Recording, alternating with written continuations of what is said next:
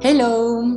Welcome to the Artist Reality Podcast, where we'll take you on a journey into the life of artists, the challenges they face, and their hopes and dreams. My name is Federica Elena. I work with artists to help their dreams become a reality. And Andrea is an artist who is passionate about empowering the arts community. Every month, together, we will have honest conversation with artists and talk with professionals who can support them.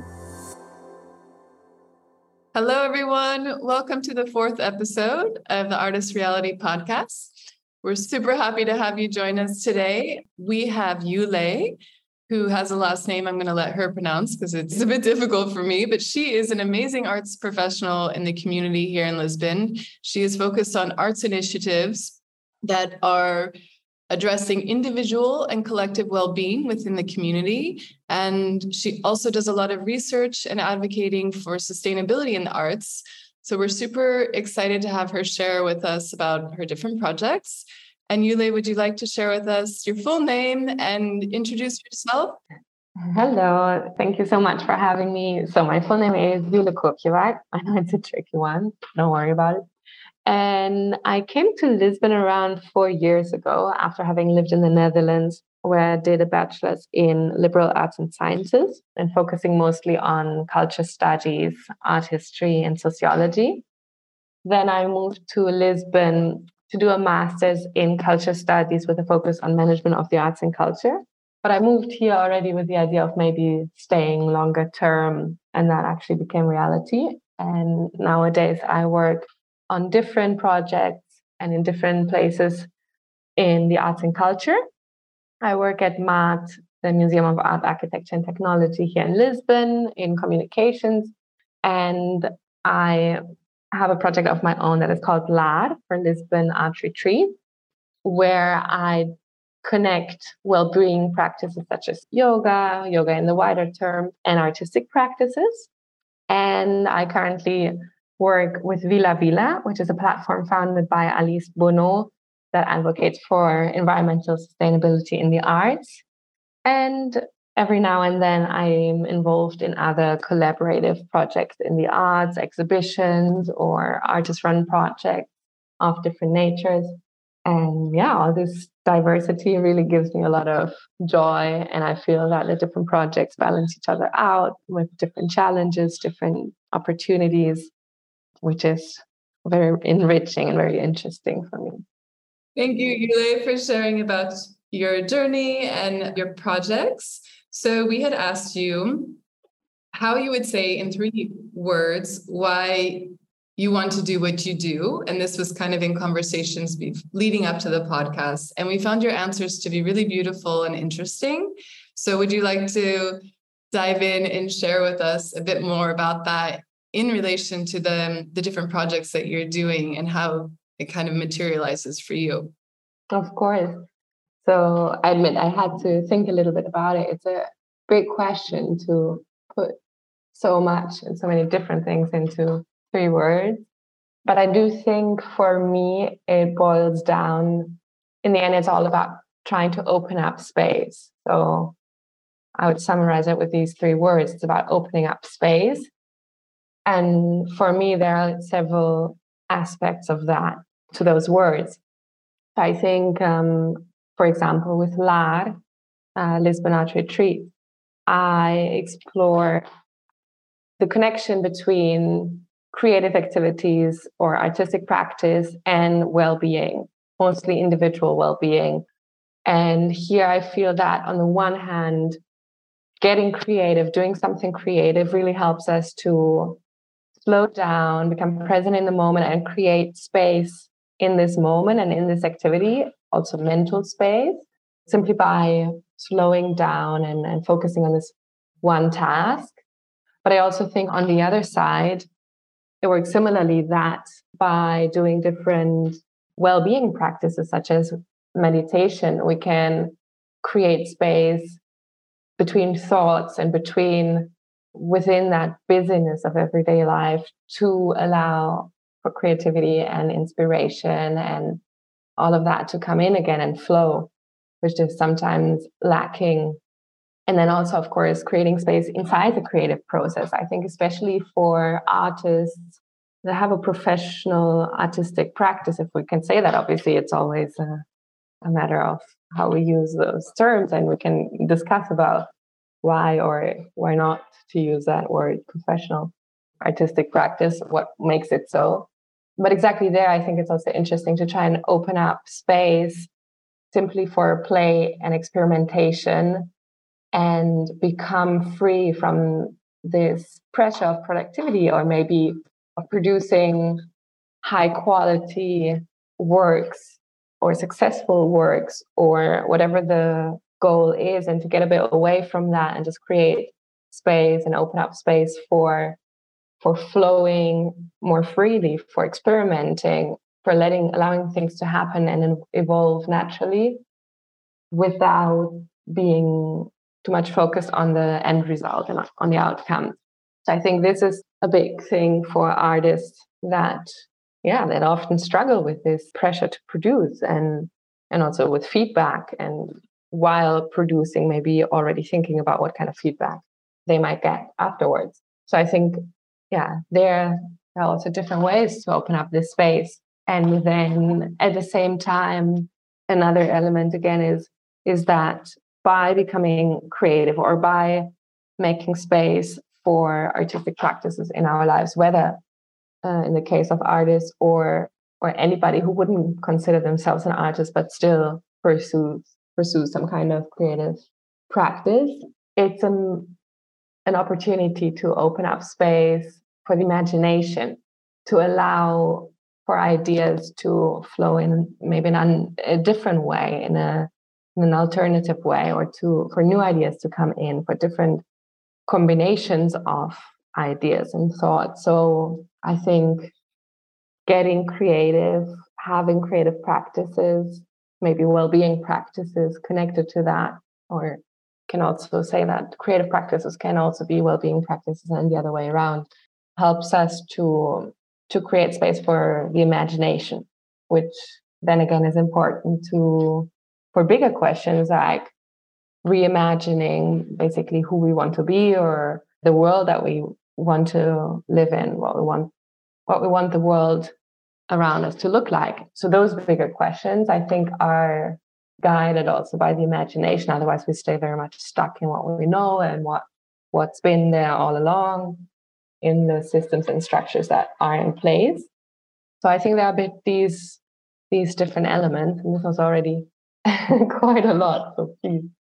Yeah, it's really wonderful to hear you talk about it, because my imagination and my sense of thinking was really opening up, just considering all the different ways that you're kind of taking this concept of creating space, a kind of freedom for creation and imagination that then actually facilitates different parts of our being. So we have like this relationship with the internal self, and whether you are an artist or not an artist, this is for anyone. But then you have, if you are an artist, this is also something that can really help you in your practice, maybe expand in ways you otherwise don't normally allow yourself to, if you have like a specific way of working that you've been doing for years, or a mentality about how to run your studio or how to run your practice. Or you talked also about the pressure of producing, and that also speaks to I think some artists do feel kind of pressure about what is contemporary art and making sure things they make fits into that box. I don't necessarily subscribe to that, but it is part of some of the thinking that is out there. And that's a lot of constraints to kind of live inside of. And then also, I think this viewpoint expands even more of, it's a political engagement in terms of allowing yourself to think and feel in an entirely open way outside of constructs of society and different kinds of institutions, whether it's a family institution, like institutions of education, institutions of consumerism. There's so many. So I think it's a really critical kind of relationship to build, this opening space, because it really informs every aspect of your life, from you inside of your home to you outside in the world, and then you in like the bigger world. And I think it's really wonderful that you're working with this concept and, you know, using it in different ways through the initiatives you're doing. So yeah, why don't you tell us more about those? Because I'm really curious to hear about arts and sustainability, but also you also do other kind of side projects, and yeah, whatever else you'd like to share with us, we would love to share with our community and have them like, yeah, just have a deeper understanding about what's possible with creativity and the arts, with, yeah, how people like you are really creating these like unique niche kind of situations for things that are not necessarily what someone would expect in like a formal arts environment. So this is something that's more alternative, opening things up, more connected on a human level. Yeah, absolutely. So I just want to say, I really like how you summarized it, how it goes from within yourself really to this bigger world perspective, where the creating space happens all along those different levels and scales, which I find really interesting. And then also how, for me, in an idealistic perspective, the arts would be the place where we are free from those constraints. But then you mentioned that, and of course, that's true, that also for a lot of artists, they experience so many constraints within the arts, within the art world and the art market, which is obviously a very political and field guided by so many interests. So it's interesting how those dynamics play out on different levels. Yes, I'm happy to dive a little more into the different projects. So basically, maybe it makes sense to start with my project LAR, which also chronologically started earlier on and kind of came around because I have a professional background in arts and culture. That's what I studied in university. That's the field I've been working in. But I also have been practicing yoga for many years and have done a teacher training, used to teach. Nowadays, I don't teach, but I still practice a lot. So yoga is a big part of my life. And at some point, while these two different fields have always been rather separate, where yoga was a private passion and arts and culture was what I was working in professionally, at some point I decided to connect them. And it started off a little bit when I did a life drawing session. And I felt that it was such an active meditation for me. And I also felt it just kind of made so much sense for me to connect these different spheres. And so there it started a bit more with this connection between the arts and more individual well-being.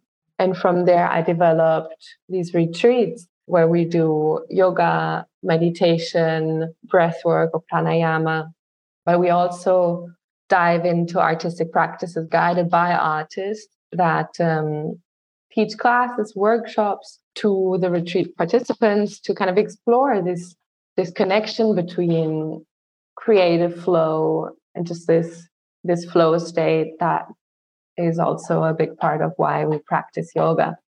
And then later on, I joined Villa Villa, which is not my own project. It's founded by a curator called Alice Bonot. And here the focus is really sustainability in the arts. So how can artists develop more sustainable studio practices, for example, in terms of materials that they use or work processes and so many different areas or levels? And also how can institutions or basically any player in the arts become more sustainable? And how can operations and work processes and materials used and everything involved, how can that become more sustainable? And it made a lot of sense for me, not only because obviously that's an absolutely urgent, important topic, but also because I feel that if we're interested in individual well-being, we must necessarily also in the next step, or maybe all along, maybe it's not different steps, be interested in well-being on a more collective level. And there for me, really, our relationship to our environment is a big part of that, but also socially, how do we live together? In what structures and systems do we live? And I think on the one hand, arts can be a place to explore and to also reimagine those structures and constructs that we live in collectively. But it's also as the art world, as a world within a bigger world, or as a sphere within a bigger world or sphere. It also reflects many times the kind of structures and constructs that I think we can and maybe should question, or not maybe. So here I think sustainability is a big part when also of collective well-being, where arts can be a way to explore how can we live more sustainably, individually and collectively, and also work more sustainably. But also, what do we need to do for the art world itself to become more sustainable? And how can we look critically at our own processes and so on? So I think in the end, it all ties in, it all connects the different projects, and let alone at MAAT, obviously, there are lots of different exhibitions and programs and so on happening. So it's interesting also to see how these different activities happening in different projects or initiatives or places like the MAAT, how they all connect with each other and sometimes not. So yeah, those are some of the questions that I like to explore exactly through those different approaches. Amazing. Thank you for sharing all of that. And I have Federica here with me, and we as a team are super passionate about sustainability for artists. And I really liked how you linked. It's not just about sustainability in terms of our environment, but also, yeah, I think our bodies and the work we do and the disciplines that we work inside of, and in this case, arts. And we do a lot of thinking and work around how to support artists and how to come up with different models for sustainability.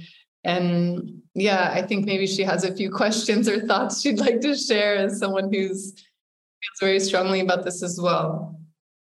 Hi, Jule. Welcome to the podcast. For me, I'm really interested in what you said about imagination or reimagination of the world we are living. And I'm maybe asking you, what is a practical way for you in your daily life to be sustainable? Because a lot of people and listeners here really want to know more about concrete action. And so maybe we can give them some tools in order to be sustainable in their daily life. Yeah, so I think it's important, as also Andrea mentioned, sustainability is a big term and happens and can happen on so many levels. We can talk about environmental sustainability, and that's a bit more what I explore through Villa Villa, but obviously we can also talk about the sustainability of an individual artist's working practice and process. So, for example, if we feel a lot of pressure or maybe a lot of constraints or whatever it may be in the process and in the practice, that's not a sustainable way of working in terms of our own well-being and health, physical and mentally. And so that's a different level.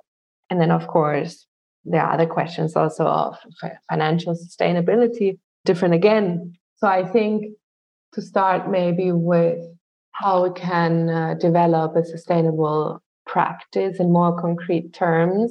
And now sustainable, I want to start by how it can become sustainable for ourselves, how our bodies and our minds and our health can sustain such a practice. I think it's really important to develop concrete kind of rituals or, again, practices that really ground us, because it's kind of setting the foundation, setting a certain foundation and frame within we can work that kind of holds us and supports and sustains us through the process. I think that's the basis and super important. And for me, that happens a lot through kind of regular practices, or regular, we can call them rituals or whatever you may call them. For me personally, as I said, I practice a lot of yoga, and with that, I mean, in particular, a lot of asana practice, which is the physical practice of the yoga postures. that's a huge one for me. I practice almost daily, and it's really important to ground me. And even if I'm very busy, I make sure that I take and create time on a regular basis, even if it's just a little bit for that practice, which also has its meditative element. And then there are different forms of meditation that I practice on a regular basis, which is just this of setting the foundation that allows me to feel comfortable in my own body and feel healthy and in flow and energized and rested at the same time. So that for me is very important. I think especially having those kinds of practices in the morning and or in the evening is really important to kind of frame the day and everything that happens in the day, and then also start the day on the right note, end the day on the right note. That's really important. So for me, it's yoga practice, asana, combined with meditation and pranayama, which is the breathing practice. And then there are different rituals practices for just cooking a nice meal, for example. It can be something very simple, but if you do it with a certain awareness and presence, then it becomes this grounding element in daily life that really takes us back to ourselves and gives us this kind of support or stability throughout whatever can come up. I'm curious about creativity, because I know you do the retreats and you create space to have a practice for that, but do you create space for that on a daily or weekly basis for yourself, or what does that look like for you? Yeah, so I create space for creativity, let's say, on a regular basis, and it takes on different forms. I don't consider myself an artist, and I don't have an artistic practice in that sense, but I think I bring in creativity in several different ways. I was just about to say one other regular practice that I do is kind of journaling or writing, which also has this creative element and can have this poetic element of just writing without necessarily making sense, but more going with the flow. And then creativity can happen in so many different ways. I draw, I like to take photos, but I think it's also in my work that I do in different projects. There's also creativity in how I develop those projects, or how I do my work, how I develop concepts, or I'm involved in other projects. All of that is creative process. And I shared this quote with you before that I really like, and that I like to use as a bit of a guidance to approach work, which is by Khalil Gibran. It's in the book The Prophet. And it goes, "Work is love made visible." And I really like this approach, which I think is basically saying that work is a form of art where ideally you put the best of yourself into. And I don't mean that in an exhaustive way at all, but I mean it in a way that you do it with love, and you do it with what's inside of you. You pour part of yourself, maybe of your soul, and say into the work that you do, and then it automatically or naturally becomes something very creative and artistic. I think art in that sense is also a very wide term, that if you consider your work or your life art in a broader sense, then it's in so many little things. So just to say, yes, for me personally, I don't have an artistic practice in that traditional sense, I'm not an artist myself, but I feel like I try to approach whatever I do with an artistic or creative sense. And then exactly those practices, like practicing yoga or journaling, just gets me into this kind of flow state that allows for these artistic elements and the inspiration to come in.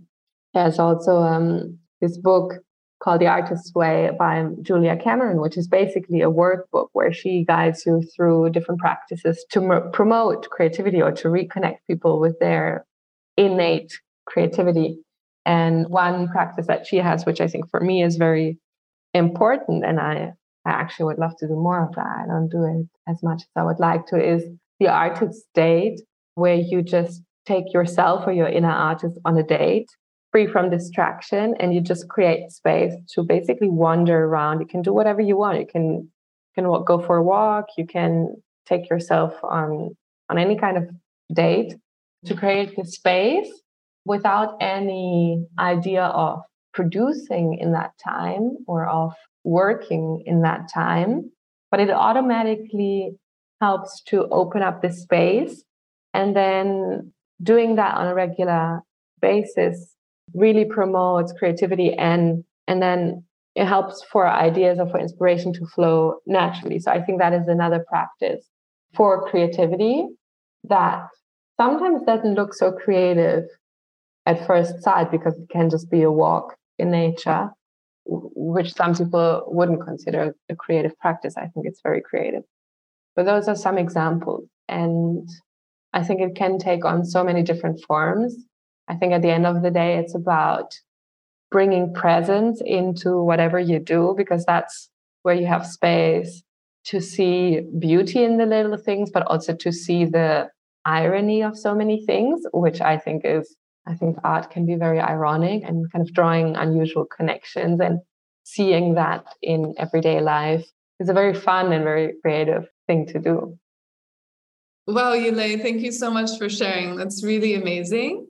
And in terms of sustainability for artists, you've also shared with us a link, which we will post in the podcast description, as part of the Villa Villa research project that you participate in, that offers concrete ways for artists to actually apply different methodologies or thinking about materials differently to integrate into their practices. So thank you so much for that. And Federica would like to bring us back to our favorite topic, which we will close this episode with. And we think you're really one of the most perfect people here in Lisbon probably to be talking about this with, and that is community, because a lot of your projects are, this is like a central part of it, and also for us.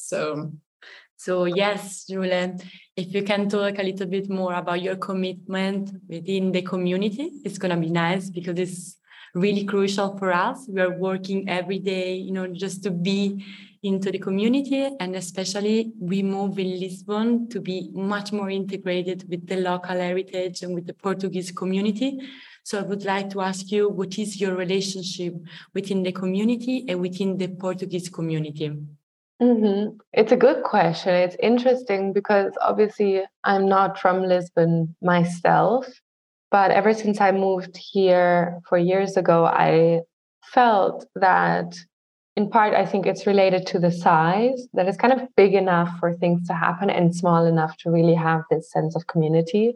At the same time, it's a very interesting place to connect with people. It feels like people are here wanting to do things, wanting to do new projects, new initiatives, also questioning kind of maybe things they've done before, kind of reorienting in life to some extent. And then there is a strong sense of collaboration, maybe because it's not so big, that the sense of competition doesn't feel very strong. It feels more, it feels like it's much more collaboration than over competition, which I obviously really, really like, because I think we can support each other so much and there's no need for competition.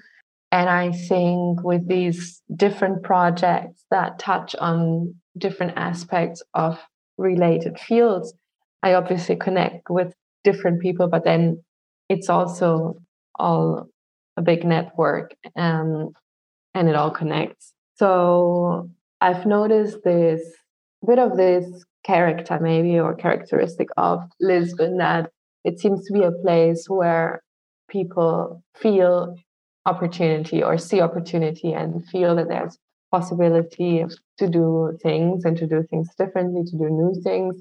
And that's something that I find super enriching, just the sense of possibility.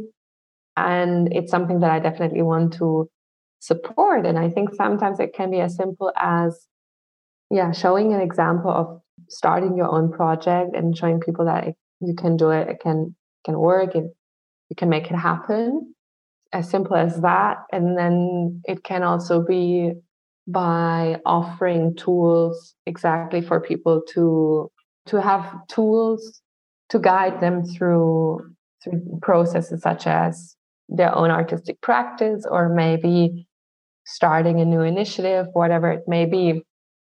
And at the same time, I feel that Lisbon is an interesting place that is so welcoming to people from abroad. But at some point, it also feels like there's a disconnect between the local community, the Portuguese community, and the foreign people, and so many expats coming in. And so there's definitely a disconnect in many ways. And in the different initiatives that I work in, I feel that I have opportunity to connect with, for example, through maat. I'm very much in this more Portuguese context, and in other projects, it's more international context. So that's another big question for me, how to connect different communities within the bigger community, and try and find ways to really work together and learn from each other. And even if there is a general welcoming energy, how can we connect even more in more meaningful ways and create more bridges? So those are all questions that I haven't necessarily found all the answers to, but definitely not.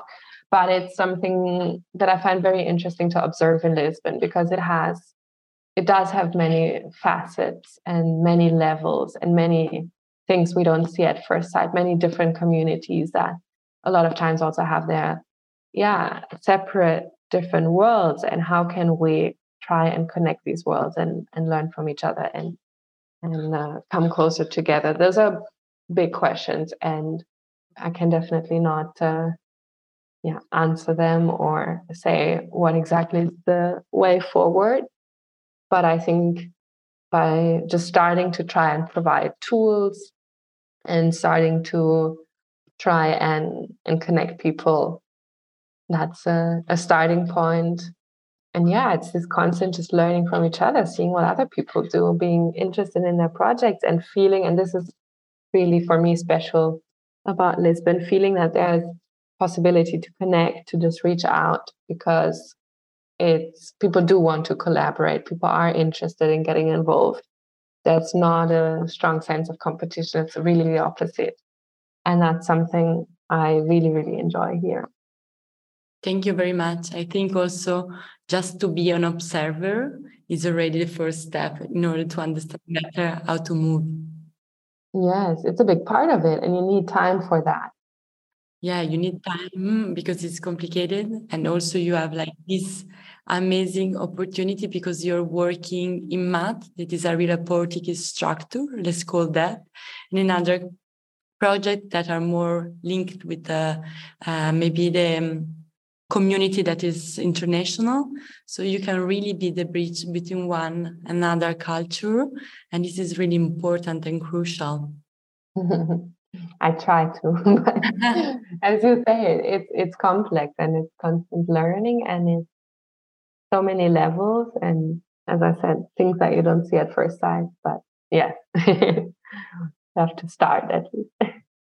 Thank you, Jule, for your thoughts and sharing everything that you've talked about with us today. It's been incredibly meaningful and thought-provoking, especially this last topic of community here in Lisbon and connecting with the Portuguese people.